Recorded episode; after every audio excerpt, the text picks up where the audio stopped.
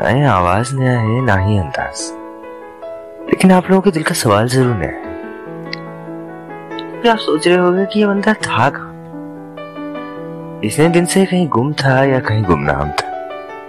पर wait actually I got a uncertain suspension from my work और जो कि मेरे डॉक्टर ने दिया था।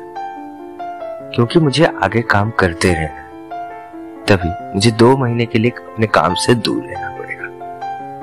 पर वो चाहे जो भी हो but finally we are back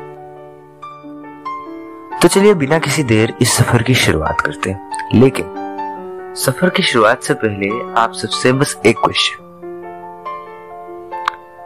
दोस्ती तब की अच्छी है या दोस्ती आज की अच्छी है? अगर ये क्वेश्चन मैं हर किसी से पूछूँगा तो सब वही कहेंगे। कि तब की दोस्ती और आज की दोस्ती में बहुत फ़र्क है। इवन यू कैन से ज़मीन आसमान का फ़र्क। पर कभी किसी ने वो बचपन वाली दोस्ती याद की है? वो एक साथ खेलना और वो बिना किसी झिझक के हर किसी से मिलना, चाहे वो लड़का हो या लड़की। पर जैसे जैसे हम बड़े होते हैं, वो कौन था जिसने हमारे दिमाग में ये बात चला दी? कि लड़के लड़कियों से ज़्यादा मिलते नहीं है, ज़्यादा बात नहीं करते और खेलना तो दूर की फिर आता है हमारा सो कोल्ड सोसाइटी या आसान भाषा में कहे तो हमारा समाज।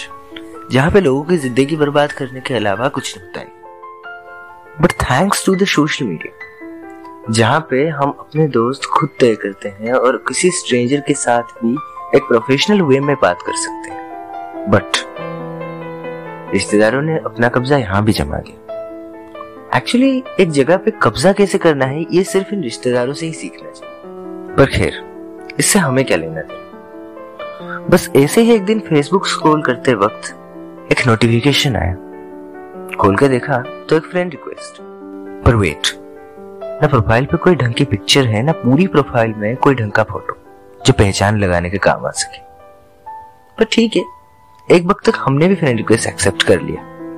पर फिर यह एहसास हुआ कि कहीं अपने दोस्तों का प्रैंक तो नहीं है। इसीलिए हमने किया मैसेज हाय उधर से आया।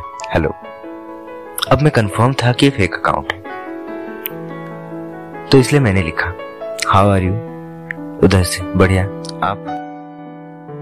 अब इस कंफ्यूजन में रहते हैं, मैंने भी पूछ लिया। आपका नाम? उसने फटाक से रिप्लाई दिया। वो तो मेरे प्रोफ़ाइल पे भी लिखा है। अब मैं यहाँ कंफर्म था कि ये फेक अकाउंट तो नहीं। फिर क्या, बस ऐसे ही कुछ दिन, वो फॉर्मेलिटी वाली बातें चली। गुड मॉर्निंग गुड नाइट कैसे हो?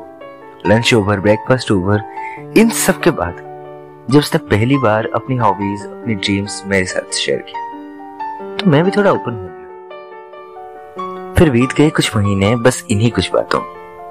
फिर एक दिन प्यार मोहब्बत पे चिड़े हुए किस्से पे, जब उसने पहली बार मुझे अपने ब्रेकअप की स्टोरी सुनाई। तो सच कहूँ तो ज़िंदगी में इस पत्थर से दिल को कभी प्यार मोहब्बत तो दूर की बात है, कोई रिश्तों का मतलब भी पता नहीं था। लेकिन उस दिन पहली बार उसकी स्टोरी सुन के मुझे भी दर्द होने लगा। एक्चुअली कभी कभी मेरे दिल में एक सवाल आता है कि कौन है वो लोग जो अपनी लव स्टोरीज अपने घर वालों के साथ शेयर करते पर सच तो ये है कि आपके घर वाले आपसे कितने भी फ्रेंडली क्यों ना आप उनसे कभी प्यार मोहब्बत की बातें नहीं कर सकते। उनसे सिर्फ़ जरूरतों की बातें ही होती आज करीब हमें साथ में एक साल हो चुके हैं।